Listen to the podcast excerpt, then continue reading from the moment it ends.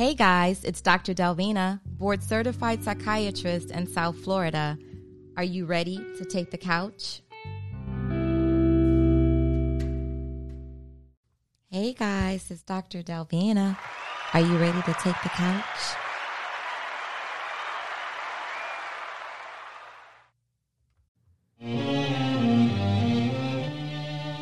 Hey, hey, hey guys. It's time. It's that time again. It's Sunday night. You know, it's time for a, another new episode of the Brain Love Podcast. This is your host, Dr. Dalvina Thomas, a board certified psychiatrist in South Florida. Every Sunday night, we do this together, man. You know, you guys take the couch with me and we go down these paths of understanding and just hashing out some mental health stuff together. Everything under the umbrella of mental health and wellness is discussed on this show. And tonight is, is no different than any, than any other night. Um, this is the last Sunday of the month. June is Black Music Month. And we are on the verge of National Minority Mental Health Awareness Month, which begins July 1st. And I wanted to try to merge the two, bring the two together. And, and so I'm starting, I'm ending June and starting July with a special guest tonight. His name is Michael Phillips. Mike Phillips. Mike Phillips is his name. And um, he is um, a world renowned saxophonist who is unique because he merges, he brings together generations of people and he reintroduces jazz to some and introduces it to many because jazz is is um, is a genre of music that we have lost along the way. There was a time when jazz was like the go-to. Everyone was in the jazz spots and the jazz lounges and just hanging out and enjoying music, just enjoying that hashtag music therapy. You hear in my background right now a man by the name of Charlie Parker. Charlie Parker, aka Yardbird, aka Bird. He was born in 1920 and died 35 years later in 1955 in New York City, New York, man. So he died five years after my father was born and a year after my mama was born. He too was a saxophonist. He played the saxophone. He was a band leader. And, um, and I'm bringing him up because he, as well as some others that you'll hear in my interview tonight, they were musical geniuses who also suffered with mental illness and mental health challenges. So, Bird as well as Billie Holiday, Phyllis Hyman, Miles Davis, just to name a few from that early 20th century. These were folks who are well known in the music industry, um, in the world of jazz and blues. Billie Holiday um, was a singer, and she, uh, in 1959, had an originally titled album, Billie Holiday. She was born in 1915, five years prior to Charlie Parker, and lived only to the age of 30, excuse me, 44, pardon me. She lived to the age of 44. She died in 1959. And she was an American jazz and swing music singer. Her nickname was Lady Day. She was also, whew, just very impactful for our culture, not just with music, but also in the civil rights movement. Um, she made tunes that were provocative for the majority, for white folks. Some of these uh, songs that she made were actually actually banned from some of the the clubs and the lounges because they were seen as controversial and um, caused a, an uproar in the community, in the white community mainly, of course. Billie Holiday served time in prison. Um, she too suffered with addiction. You'll hear us talk about Billie Holiday um, as well as, again, Charlie Parker.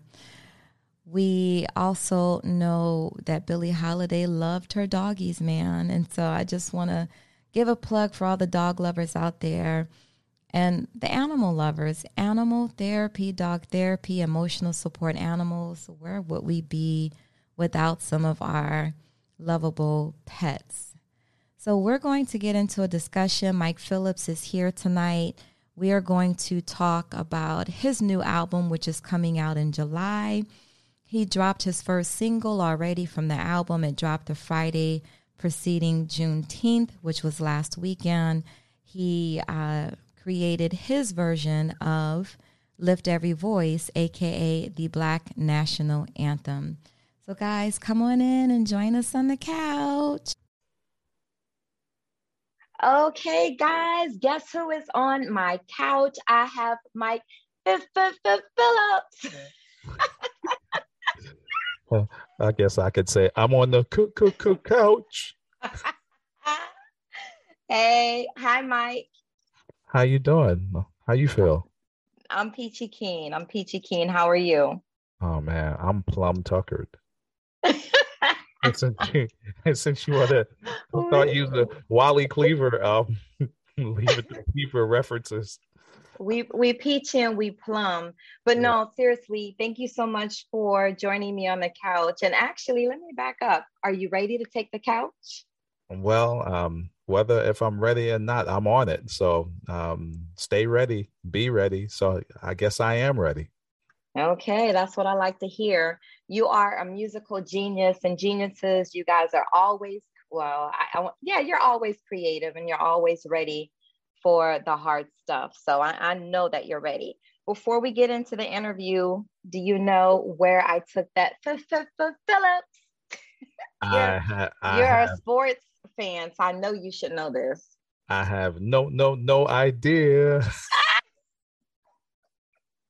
you're not going to do me like this.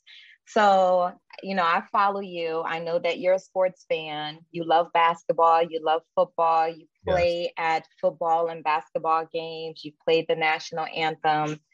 And I'm sure you remember the bad boys, the Detroit Pistons. Chauncey, oh. but but but oh, Phillips. okay, okay, okay. There you go. All right, that's what's up. I, that one went over my head, but when you once you tied it back in, it made all the sense in the world. All right, all right. That's what's up. Again, thank you so much for joining me on the couch tonight so that we could talk about your new album that's coming out, but also talk about your um, dedication not to just musical therapy, but just to um, sharing your musical talents with the world. You've been all over the world. Um, and you also are, I will call you a mental health advocate as well. Well, I just you know, if you understand the power of music and you're a musician, then you're kind of like automatically a mental health advocate because the music fills the souls of people and makes them feel better. It makes them dance. It puts them in a different perspective. When you look at that, that's a lot of power. That is a lot of power to have something that can flow through you that can be absorbed by someone that might not be having the best day, but that music can shift the paradigm. So, yeah, to a certain extent, musicians are exactly that. Yeah, yeah. And in case folks didn't know, June is Men's Health Awareness Month, but besides June being Men's Health Awareness Month, June is also Black Music Month, followed by July. July is Minority Mental Health Awareness Month. So we have two consecutive months of, and, and listen, I'm not suggesting that we only talk about minority mental health in July. It would be like me saying to only talk about mental health awareness during the month of May. This is what I do. This is what we do. This is what people who are in tune with themselves, if you will, people think about mental health and wellness on a continuous basis and we want other folks to do the same thing because brain love as you guys know that is the the term that I coined, brain love, is an essential thing in life. And it just makes things a lot easier and makes it more manageable in life. So, July is Minority Mental Health Awareness Month. And July is the month that you're dropping your first album. Yeah. I'm sorry, your new album. I didn't mean to say first album. Your new album. Yeah, you. I'm like you got me in these streets like a rookie. I did not mean to musically demote you. My oh, bad. God. That's I like Chauncey Chauncey Billups his first year. He I don't even think Chauncey started his first year. So okay, um, I never I never said he started in his first year, so you're not gonna do me like that. My sports IQ is a little better than that. Oh man, nah, I hear you, but you you know what? Um, there is such a correlation between um, mental health, music, and uh, what you said is important because yo, I wake up and I'm black every single day. When mm. I wake hmm. up tomorrow, I'm gonna be black. All of the issues that come around my existence, either I'm gonna have to recognize it and deal with it, or it's gonna deal with me but living in America, you will get it one way or the other. So, um, being a musician that's more uh, that's attuned uh, attuned to the things that affect me as a black man, I have to live it every day. So why not live it through your art? Mm-hmm. Mm-hmm. Yeah, we know that music is a staple in the Black communities. You know, um, through hymns in church, but also just in the household. You get up Saturday morning, you're cleaning in the house, mama's playing Tyrone Davis, a little Aretha Franklin, some Otis Redding. Oh, um, you, you naming the joints right now. Oh my goodness. Listen, I have a musical note on the back of my on the back of my neck for a reason. It is not because I can sing, but just because I, I love music. I love what it does for me. I love what it how it how it calms my soul and it's also nostalgic it brings back so many memories for me um, so that's why we're having this conversation so we can connect the two and and we've done this before in the past but um, music starting you know three four hundred years ago um, during slavery in the early 19th uh, century with harriet tubman wade in the water okay. No, why did you laugh? That sounded good. You were you were on key and did everything. It? Yeah. Really? So maybe I'm an alto. Maybe. I should just stay in the alto zone. Yeah, stay. Yeah. Once you start getting high, that's when it can all go awry. That's when it goes wrong, huh? Uh-huh. So what's the drop date for your new album in July? Um, July 8th, um, which is Friday. Um, I'm mm-hmm. really looking forward to this album because um I think I went into my full bag, meaning like if I'm responsible for absorbing and understanding some versatile things that come into play as far as my understanding of the music and the execution of it technically through my musicianship, then why not come out with an album that kind of like exhibits that?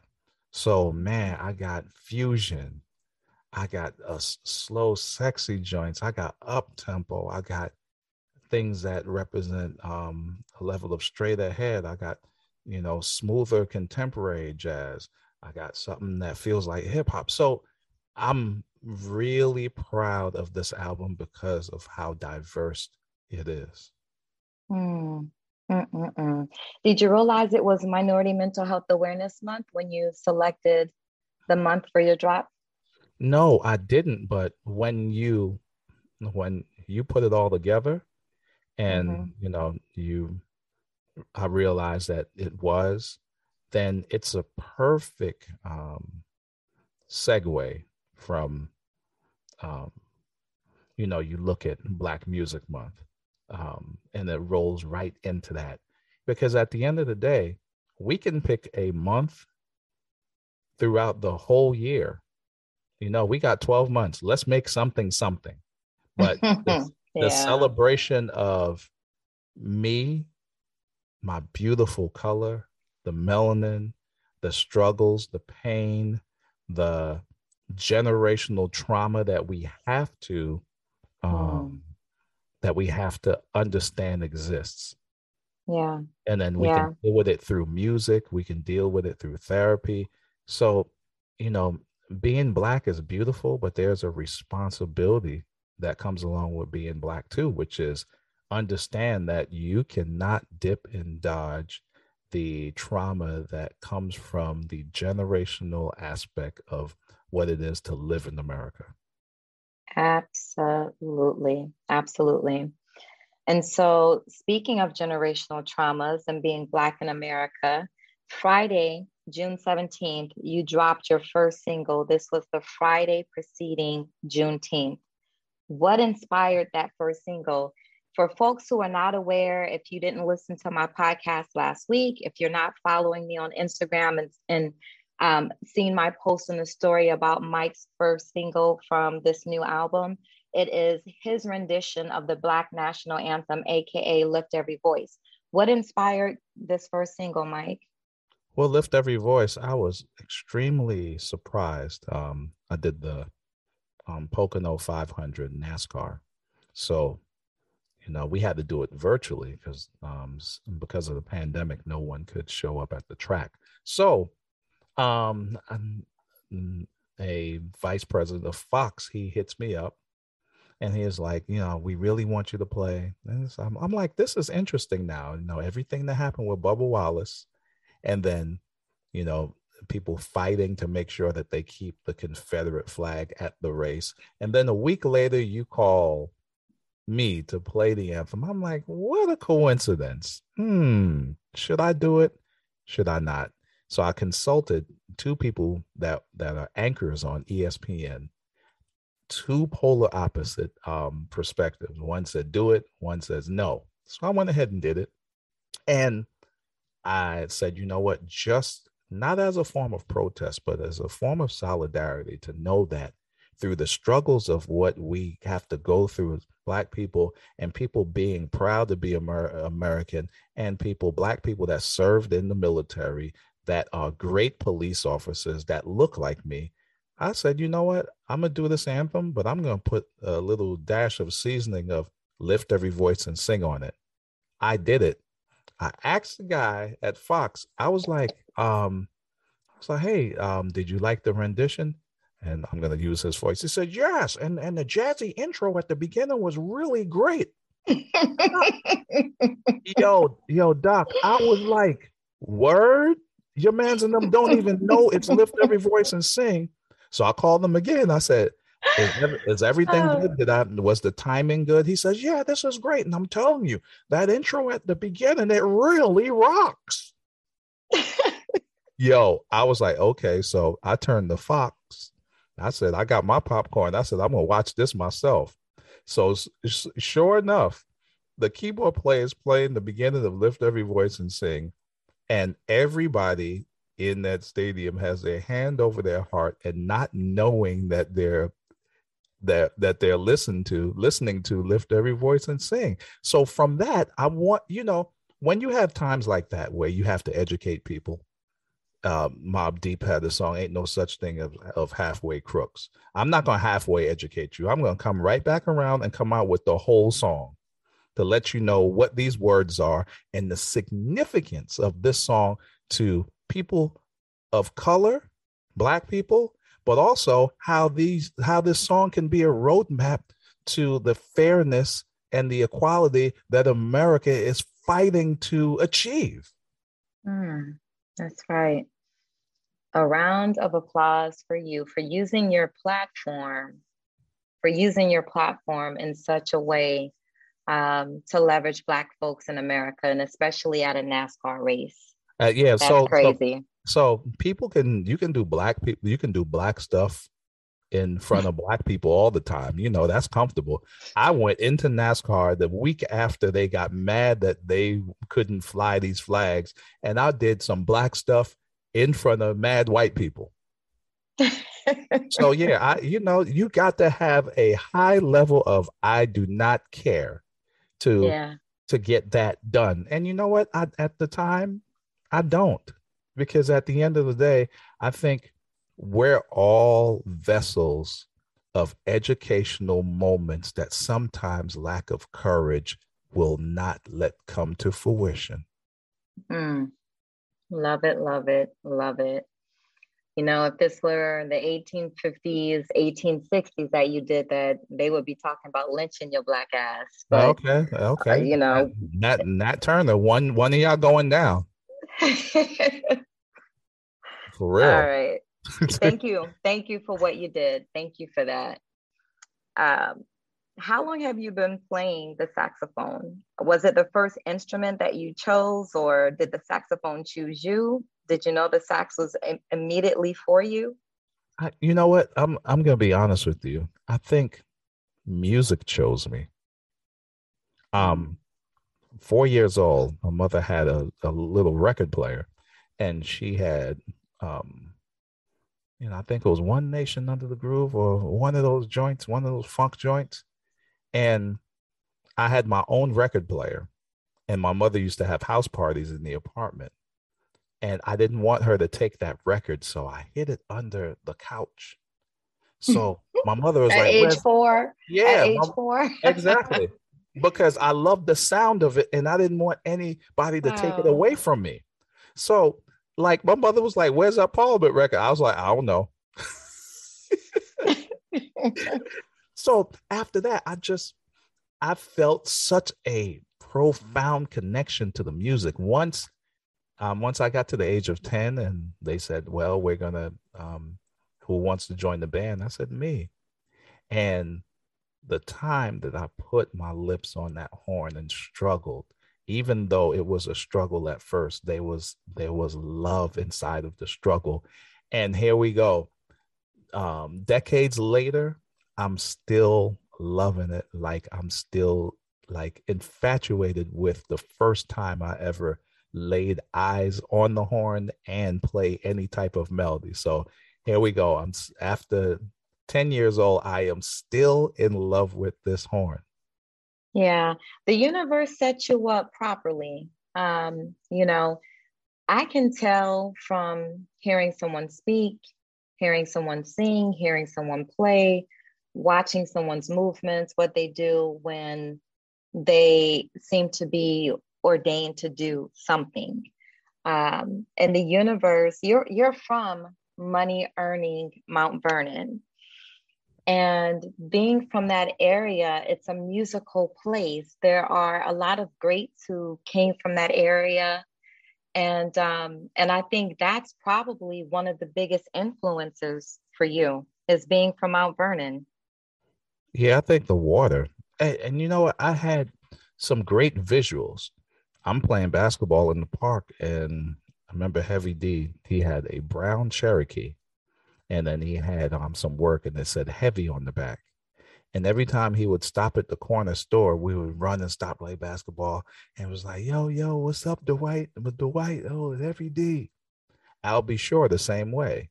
And then, you know, Puff living down at Homestead, Pete Rock, um, right down the street. CL Smooth was in the house next to me. So across the street. Wow. So Wow. meanwhile, Wow. mean- Wow. meanwhile, I'm playing. Um, CL was across the street writing rhymes. Whoa. Um, so yeah, so even though I wasn't in the hip hop, you got to understand that the love of watching someone that was close to you make it Mm. Was something Yes. that that really encouraged me to really go full blast with this music thing because look how many people around me are doing it and not only that we mount vernon is only four square miles so everybody was supportive and encouraging when i came out and started playing cl and pete took me to the studio one day and Wow. we did a, we cut a demo um jeff redd when his hit was still out he was still going to the laundromat around the corner washing his clothes. So yeah, it was a tight community. So um when you're around it, I, and I say Yeah. to all this time, what you'll see is what you'll be. And I'm happy Yeah. that I got a chance to see so much that allowed it the journey for me to be it a little bit easier. Yeah, yeah, yeah. So well spoken. Um, so well described. You know, when I think about New York, I've never lived there. I've been there several times. And of course, I've seen many movies that are based um, out of New York. I think about Brown Sugar. I think about Mo Better Blues, you know, the Harlem um, jazz Harlem, scene. Harlem Nights. Uh, I don't think about Harlem Nights, no, but I think more so about what about more so about what about Vampire in Brooklyn? You are you are not going to interrupt my. I'm only playing with you. okay, he is a comedian. That is his second job. His first job is world-renowned saxophonist. Second job is comedian. Um, I'm, on, I'm, on, the couch, so I ain't, I ain't got nothing else to say. Let me just stay on this couch and mind my business. Yes, no, no, it's cool, it's cool. But maybe you know, I'm going to movies that are based on romance. Could be that, yes. you know. Mm. So Mo Better Blues, Brown Sugar, and it's romance, and the music is a big part of the movie. But also like the Spike Lee joints, you know, just so you guys being from that area, it influenced who you were greatly, you know, the nature and the nurture thing, just having that in your DNA growing up in that, seeing it, like you said, being a part of that scene every day, living that scene. And I believe that's what makes you so unique. Um, you just mentioned some of the greatest um, Flowists, the hip hop artists. Um, you were heavily influenced by hip hop. You grew up during the during the 80s. Yes, I'm, I'm not asking you to give away your age, but yeah, I think the golden age of hip hop uh, was like late late the mid 80s to like yes. that that 80 yes. that 87 to 98 was so crazy so here's some here's a fun fact um and you can look up this picture um rakim mm. played in the jazz band wow rakim god mc you can look up say if you look up look it up right now rakim jazz band in harlem he played baritone sax so when you hear do don't don't do don't don't Damn. I ain't no joke. I used to let the mic smoke because his connection to music allowed him to be who he was. So yeah, Rakim was rocking. I think he was in all. I think he was in the All City Band. So none of us knew that he was going to be Rakim God MC. But yo, it our community was so dope, man. Yeah, yeah. And that's what again that's what makes you so unique as a as a jazz artist. Your sound is so smooth. Um, you perfect your art. When folks are gifted with a talent we all know people who are um, what i will say are cleaners right? And if people are familiar with this term you know what i'm saying. When you're a cleaner it's not enough to just be um, to just be gifted no, you can't. It's not enough. You gotta, yeah, you have you to continuously work. work. on your art. Yeah. I still practice. Sometimes I pull up my horn. I, I practice two hours a day. I remember this kid, and he's doing really well now. Working with Kanye, just bought his third house. He played with me, and he came in. He's really talented, but he didn't know the parts. Um, he was a keyboard player, so I sat the band down and sent them to lunch. And I said, you know what? There are two things I hate to waste um, independently. And you allowed me to waste them collectively, which is time and money. So mm-hmm. the band went to lunch. He paid the bill. And I looked him in the eye and I said, don't ever use your God given gift as a crutch for being unprepared. Mm.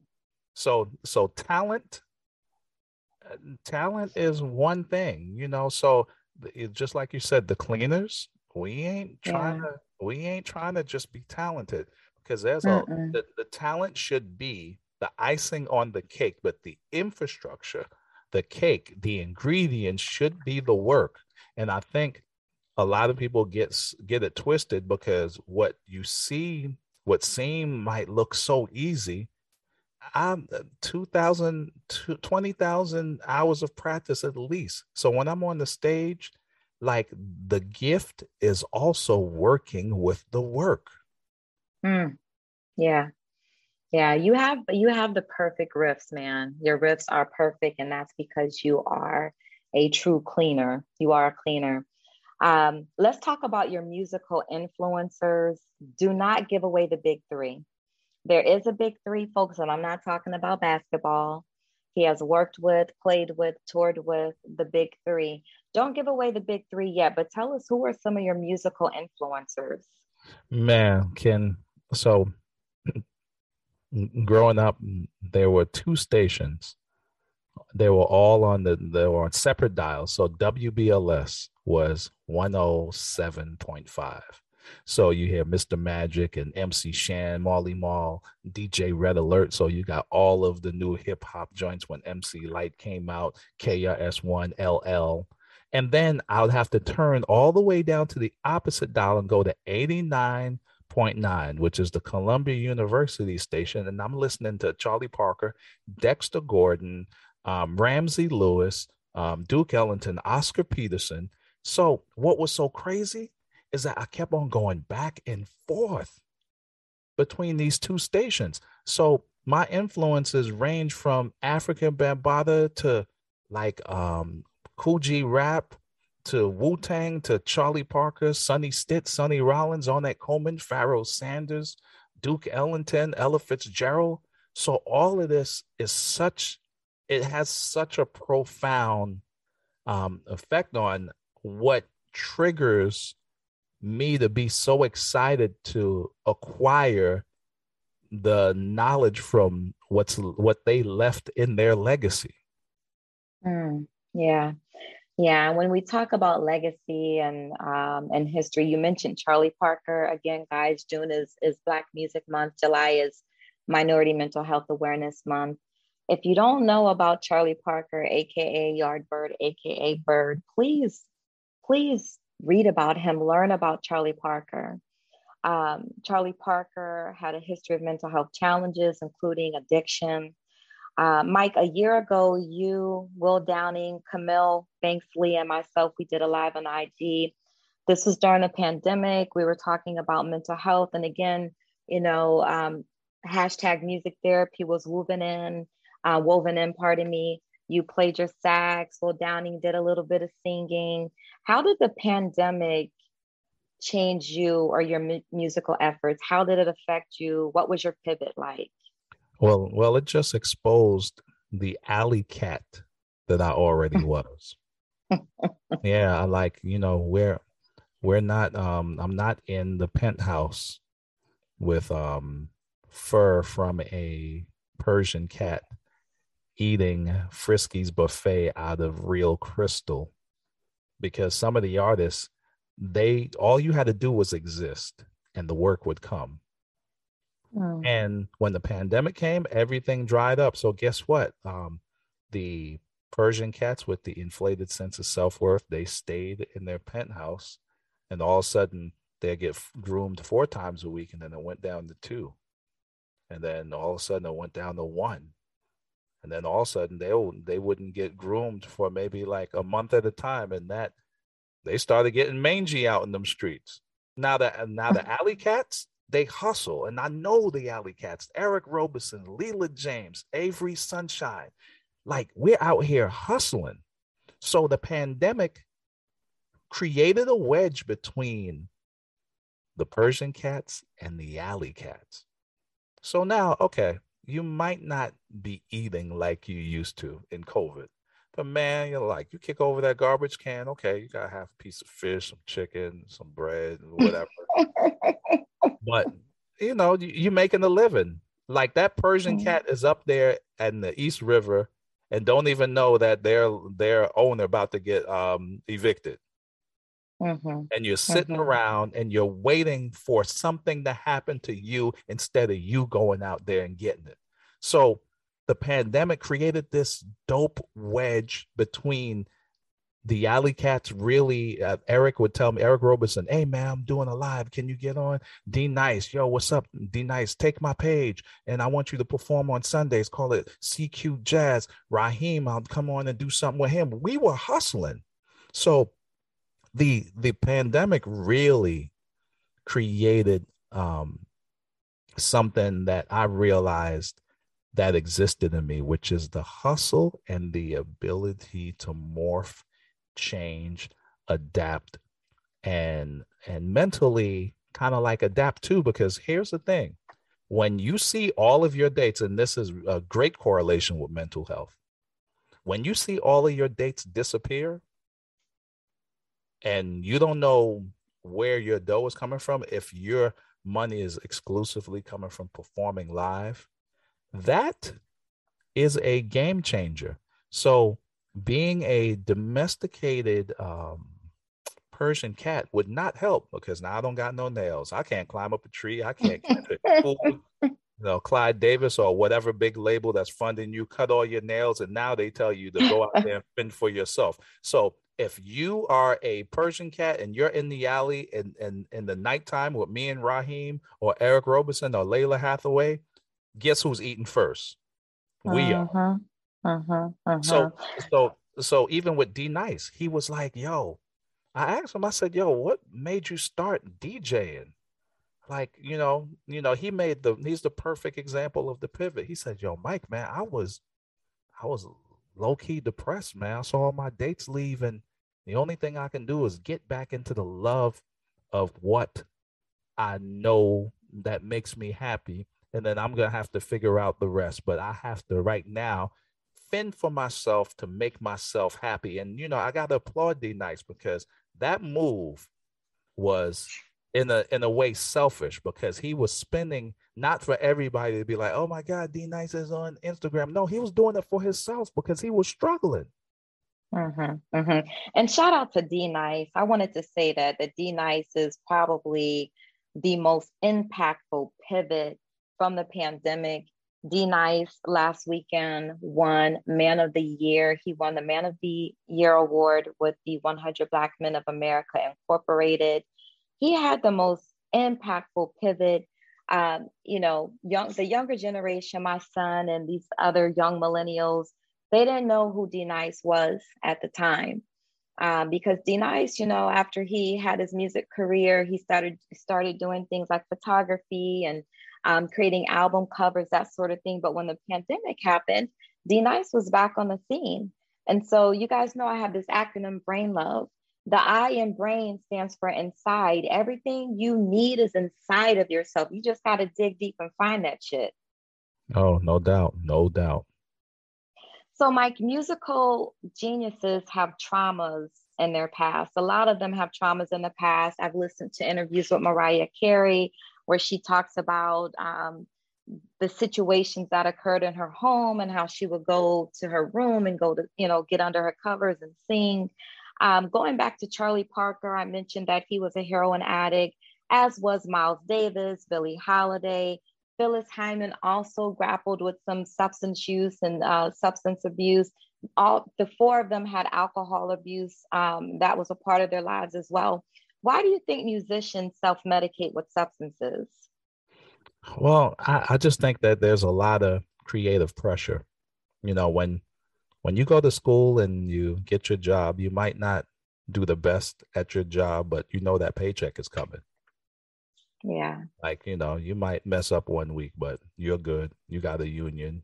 You know, they protect you. You ain't gonna you ain't to get fired fired until you do something crazy with with us we have to fight for the things that we do creatively and we got to make a living on our own that's based on the create creative so if you know you don't make that pivot if the sound changes and you don't change along with it blah blah blah you're one i call it the double f syndrome you can mm. go feast to famine in seconds mm and the pressure yeah. that, the pressure of that is a it's a different type of pressure and i think that's that contributes to um, musicians um, really going that route because of the pressure that sometimes they make look so easy that to the point where you don't think that pressure exists but it does with all of us nobody exempt from it yeah yeah and i don't want to leave people with negative um, thoughts about Billie Holiday and um, these folks. Nina Simone too was um, was someone who was very impactful with her music. Nina Simone too had mental health challenges. Um, these queens, Nina Simone, Billie Holiday, they were so cerebral. They were cere- cerebral. They used their platform to protest the issues in the Black community, the lynchings, the discrimination. Our music today seems to be missing a lot of that, a lot of that meaning. Nina Simone had a, a song called Mississippi Goddamn. Um, Billie Holiday, uh, she also sang a lot of controversial, uh, controversial music. So um, just wanted to just to give them a shout out because you know I mentioned the addiction and the mental health challenges, but there were so many good things that overshadowed those mental health challenges, and understandably so. They were in um, a time in America when it was, you know, a, a, threat just to walk around and be black or to be brown or to be a person of color. A threat just to exist, and that's why mm. Josephine Baker was like, "I'm out of here. Um, I'm going to yes, Paris." yes, perfect example. Yeah. So Billy, how? Yeah. Oh, go ahead, Mike. Yeah. So it, it's kind of like you know, you look at the Beyonces of the world don't exist without these women that you mentioned and everything they've gone through just to yeah. pave the way for artistic freedom. Um, Beyonce is woke woke, so she'll sing about whatever you want to, but it comes from a place of these women. So, like the next time we really want to talk about um, women's rights, we want to talk about the rights of African Americans, and and we got to look at these women, how courageous they were in that time mm-hmm. to do that, even in the midst of America being exactly what it was back then. It's a cakewalk. Yeah. It's a cakewalk now compared to what those women had to go through. So they had to be women, they had to be black, and also they had to have the courage to fight and use their platform. That is a lot of pressure. Mm-hmm. Yeah. And I can't tell you, I cannot think of a recent song that is more uh, controversial than Strange Fruit, that is more impactful than Billie Holiday's Strange Fruit. Yes. I can. And Roe versus Wade was overturned. We know that that just happened. And so, you know, I'm wondering, will someone make a song about it? Will someone make a, a song about you just mentioned women's rights? So, but moving on, because I have so many questions to ask you, let's get into the big three Prince, MJ, as in the king of pop, Michael Jackson, and Stevie Wonder. Um, there are some similarities between uh, a couple of these big three to the folks that I mentioned previously Phyllis Hyman, Miles Davis, Charlie Parker, Billie Holiday, the similarity is the opioid use. You know, here we are over a hundred years later, and that's still rearing its its ugly head. What did you learn from the big three? I learned that, um, gosh, they're just so elevated in an overall way, because geniuses are geniuses, but then what takes them over the top is these specific things. So I'll briefly describe some of the specific things. Stevie can close his eyes mm-hmm. and be able to touch a piano and think about words and things that he feels, and all of a sudden it's melodic and harmonic beauty. He does that at a drop of a dime.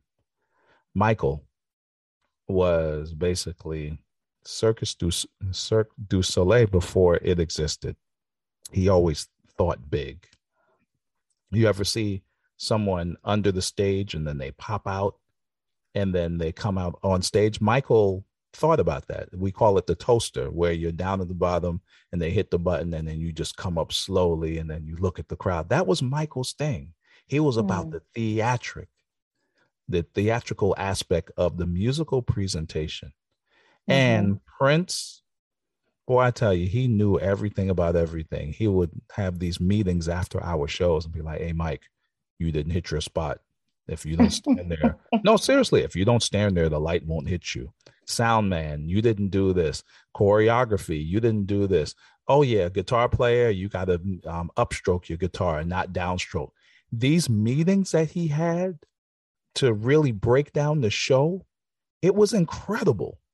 So Prince was just a overall genius, almost like a spider spinning a web, and he knew exactly every nuance of the web that pertained to his music and his presentation. Hmm. I'm sure a lot of those lessons resonate with you with you today. You have had some of the best mentors. I mean, best is kind of like minimizing it. As you said, you've had creative geniuses in your life, a part of your career. You are destined to be great. Now, flipping the script here, Father's Day and Juneteenth fell on the same day this year. You're a Black father, you're a Black man in America. As a mentor, right? Because we're we all should be mentees if we want to be great, if we want to be um, at the top of our game and what we do. We all have to be a mentee, but we should also give back and be mentors. What lessons would you pass on to Black boys in America?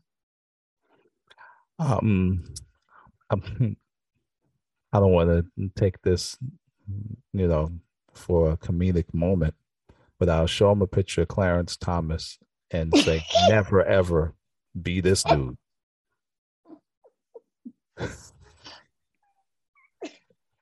I would I would take a picture of Clarence Thomas and teach them how to play darts. Mm. And for for for you for you not to love and understand the plight of people and your culture, I, I would say just stay connected to the ancestors. The stories yeah. are already there. History don't lie. And and also you know, we're always in the rush for everything. And social media is a lot of perception and a little bit of actuality. So what we're looking at, we want to acquire through our eyes, but what we're looking at don't even exist in the person that's posting it because they're posting perception. So I would mm-hmm. say to a younger individual, just take your time. Take your time. There they're things that can only happen in a specific amount of time. And when the universe lines things up, you will get exactly what you deserve because of your hard work and your dedication and the universe realizing that lining those things up for you. Mm-hmm. Yeah.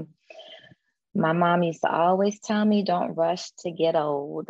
And there is a song uh oh, like to hear. To say, oh, like to hear. It. Here it go. Come on now. Mom.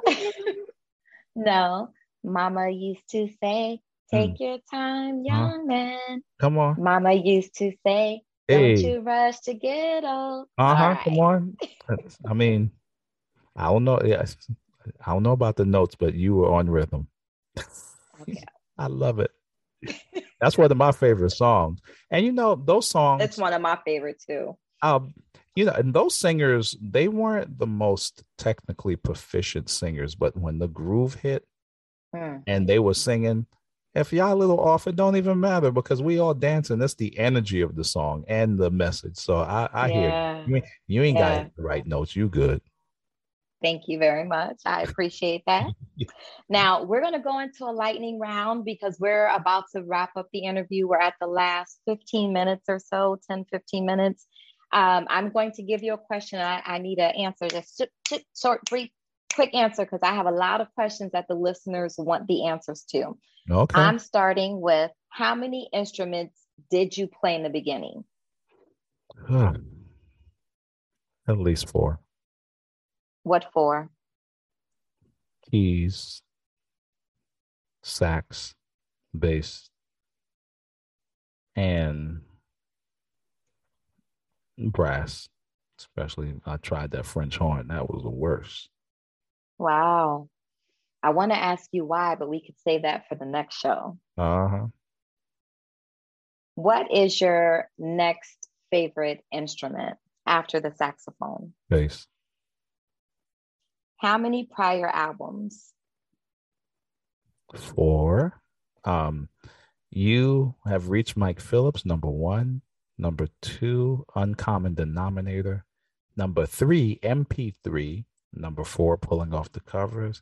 And July 8th will be self titled album, Mike Phillips. Love it. Now, this may not be a short answer, but what's your relationship with Nike? Oh man, I was the first ever musician to do a shoe deal with um shoe companies, um, specifically um Brand Jordan.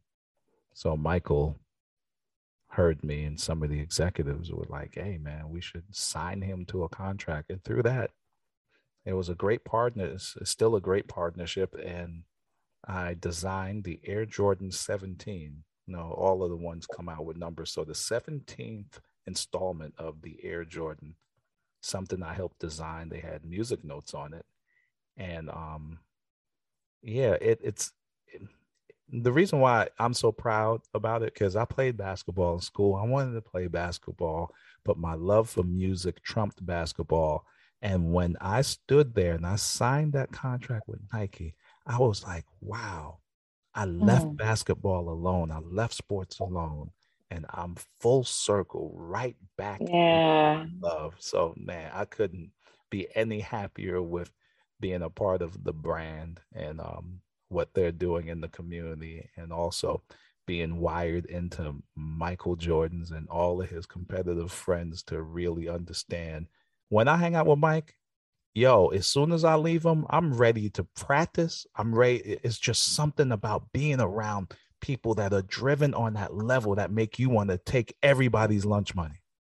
Yeah, I told you, you've had the best freaking mentors. You've had all of these cleaners, Michael Jordan, Stevie Wonder, Prince. Um, you just had so many, Michael Jackson. It's just you've had the best mentors, and we haven't spoken about your your other mentor. We'll get there. We'll get there. Um, what was your first musical trip out of the country? Oh, a jazz competition in Europe. Um yeah the um creative arts center. Yeah they had this trip and my mama didn't have no money and then all of a sudden they got i guess some sponsors paid for it. And i was there. I loved it. And then i turned right back around after that and stevie wonder asked me to play with him in south africa mm. so at yeah. what age what oh, age God. i was um just turned 18. Oh my gosh, you have had a life. The universe, God has been so good to you. That's why I can't, I can never be ungrateful. Even in my bad days and the things that I complain about, I got to watch and tread, tread lightly as it pertains to how, you know, uh, grateful I'm not, because I always have to be. Yeah. Mike, what's your favorite sport to play? Oh man, it got to be golf. Eh, I was eh. about to say you better give me the right answer here. Mike is a hell of a golf player, guys. He's a hell of a golfer. I'm trying. You know, there's two types of people that play golf: the person that's been humbled and the person that's about to be. So the journey is, always uh, you. It's it's never ending, but I love it. Yeah, yeah, yeah. Very competitive and a very mental sport. Very mental. Golf will have you talking bad to your own self. Yeah. I, I think yes, um yes, yes. I think therapists would work more. All they got to do is just hook up with somebody after around. I can't believe I did. I, uh, I'm talking to myself. I'm missing the putt. You dummy. I mean, the stuff that that I be saying to myself are is so wild on the golf course. Yeah. All right. How do you motivate someone who feels inept, who's ready to, to quit, who feels they can't keep up? How do you motivate someone who feels at a loss, like they can't make something happen? What do you say to that person? I would go back to what you said earlier that I in the brain love. So that I is extremely important because you have to connect them to the power of their own worth.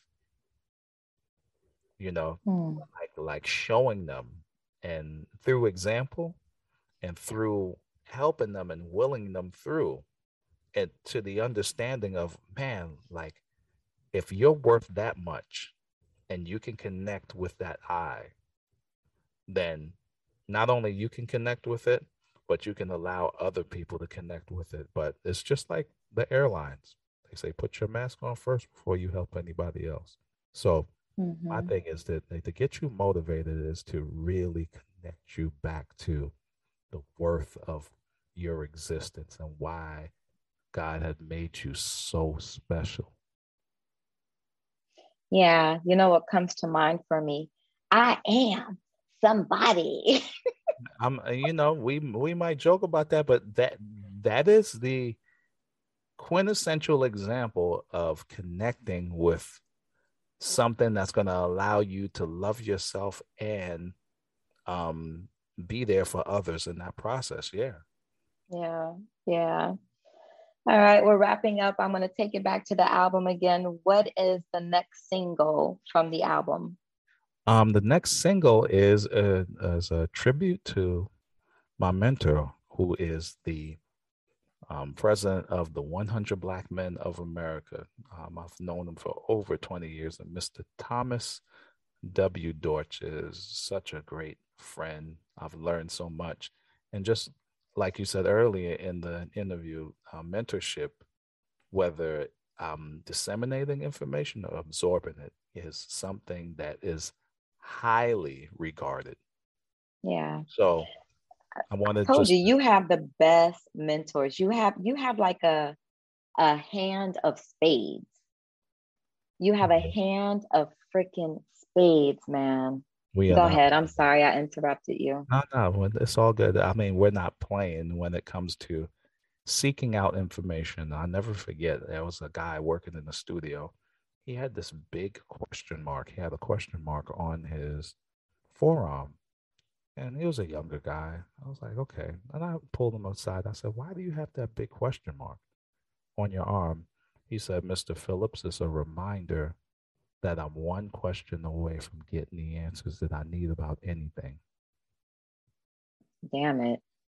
I was like, dropping those gems. Man, listen, I was like, then that's why you got to keep knowledgeable, good spirited mentors around you because they will be the key to to answering the next question.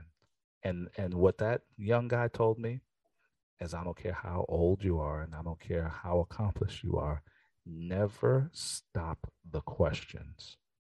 Mm-hmm. And that's why he has it tatted on his forearm. So yeah, so these mentor mentors and keeping them around are good, but I'm always asking questions. If I'm with Michael, if I was with Prince, if I'm with Tommy Dortch, the questions are always flowing because it is the perfect opportunity to absorb information, which is key to growth. Hmm. Whew. I love that brain love. I'm loving the brain love here. What's the release date again for the album? Um, release date is July 8th. July 8th. Um, Self titled album, Mike Phillips. Um, we will have the link here. So click on mm-hmm. that link. You can pre order the album. You know, stream it if you want, but I, I like buyers. You know, like, you know, I buy the album, get the CD, and I'm going to make sure vinyl is happening too because you know what? Oh, shoot. Yes. I'm, Bring I'm it back yeah, I'm bringing back the vinyl because you know what? Nobody should be a slave to the quality of music you can get based on your internet connection. Yo, yo, and just how that that record was spin. Remember the needle, Ooh, the, the noise, the noise off of the needle. Baby, yes, yo. yes, yes, yes, yes. All right, guys. The the link for the album is posted here in the verbiage. You got the release date. Um, you're going to get that album, guys. If you've never seen a live show with Mike Phillips, you are missing out. He was here in South Florida at Jazz in the Gardens. He was at the Red Rooster, which we know is a historical location. You will be placed in a trance. I mean, there is magic that takes place. I and I am not just saying this. I have seen him several times live and I'm always in a trance. I can tell when when someone has a god-given talent you must see this man live. Mike wow. what would you tell yourself at 21 21 man i would i thought hanging with different cliques. There's one group of musicians that did this and then another musicians that did that but then these guys didn't really talk to those guys. And when you're when you have your head on the swivel trying to figure out what to do stay true to yourself you know and and and the crowd isn't for your it, it isn't conducive to your growth putting your hmm. head down and understanding the things that you have to do without moving in the hype crowd will speed up the process of the things you need to do and the things you need to learn. So, yeah, if I can go back backwards, I'd be like, hey, mm-hmm. you don't need them. You don't need them. What you need to do is stay focused. I was focused on being a part of a crew that I think I lost time in growing because I was looking for some comfort from a perspective of just um you know just a crew. You know it's like anything you know like you out in la you banging you know you, it's either the crips or the bloods you know in chicago's the decepticons. Everybody's looking for something to kind of like call home. And i think you know sometimes we got to make sure that we really put perspective that you don't really need that you need that i which is in again within the, which is in brain love to really understand that you got to go some roads alone mm-hmm. Mm-hmm. Whew. all right you know what i'm giving you that as the last word I, I like it. I like I like the I like it too. Thank you for um I appreciate number one uh, and I'm you know sometimes I have a comedic spin on things, but this is extremely serious. Um as you see all of these things that are happening in the world, um, trauma that's probably five, six generations strong and still rolling with no sign of stopping. Um, we need um, people like you in our community. We need these shows. We there is a it's necessary that you know the work you do on YouTube and the shows that you have and the podcast that we disseminate the information that is critical for one's mental health. I mean, you guys have been standing in the gap. Imagine how many more mass murders they would have been if the mental health community as a whole didn't stand in the gap and talk a couple people off of the ledge and got people's mind right. You know, you can't save everybody, but I applaud um, the mental health um, workers all over the world in this country to really, um, especially when it comes to mental health as it pertains to people of color, because there's a different type of trauma and nuances that come with it. And mm-hmm. I grew up with, I grew up in church. So if you sought out mental health, um, and if you sought out a mental health expert, then number one, you know, God can solve all of it. Number two, you're mentally weak. And number three, you just not strong enough. Stop acting like mm-hmm. a punk. You mm-hmm. can just fight through it. So those that, those are the things in our community. So thank you for being on the front line for changing that narrative so we can all feel comfortable in knowing that a little bit of vulnerability as it pertains to understanding that we need um, professionals like you to help us through the things that we need is extremely important. So I'd like to thank you and everybody that's in the trenches like you. Well, thank you for those flowers, Mike. We we appreciate it. Shout out to my staff at DRT Behavioral Services, Brain Love. Mm. Shout out to all the mental health professionals out Camille, there doing Camille this. Banks Lee. Yes. Um, yes. Man, so many people I could just name off the bat. Y'all out here just making sure that this world doesn't go to the daggone disintegrates. yeah, man. Pulling us back from the sun. Yes. For real. Well, guys, you have been on the couch with the cleaner, Mike Phillips, and myself. Um, thank you for listening. Thank you for joining us on the couch. Please, please, please go and buy this man's album. It will change your life. It, it's bringing music back where it needs to be. He's making that connection between the hip hop and the jazz. And as I said, it's a God given talent. Everyone should have, everyone should see a live Mike Phillips show. Thank you, Mike, for being here. Thank you so much. I really appreciate you. I want to hear you say brain love. Okay, let me let me say it. You want it in my Prince voice or Michael Jackson? okay, let's do Michael Jackson first. okay. Brain love. Okay, let me do it in Prince. Prince. Uh-huh.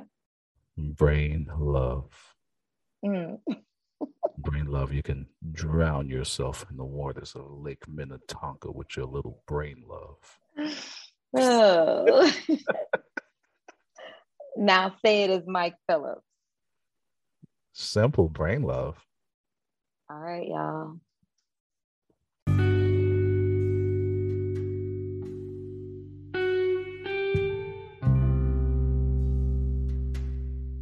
It's the end of an episode. Thank you guys for joining me on my couch. It's been a pleasure. It's Dr. Delvina.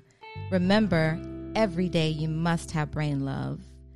Balance. You can't have all work and no play, and you can't have all play and no work. Reframe, reframe your negative thinking. Think positively. Avoid negative people. Inside, everything you need, it's inside of you. Look inside yourself. Needs. Know your needs. Your needs come first, not everyone else's limitations, limit your expectations of yourself. Ownership, own your mistakes, learn from them, and move on. Vengeance is not yours, it's the Lord's. Express yourself. Every day, meaningful communication. Don't go to bed angry. And that's been my show, guys. Brain love.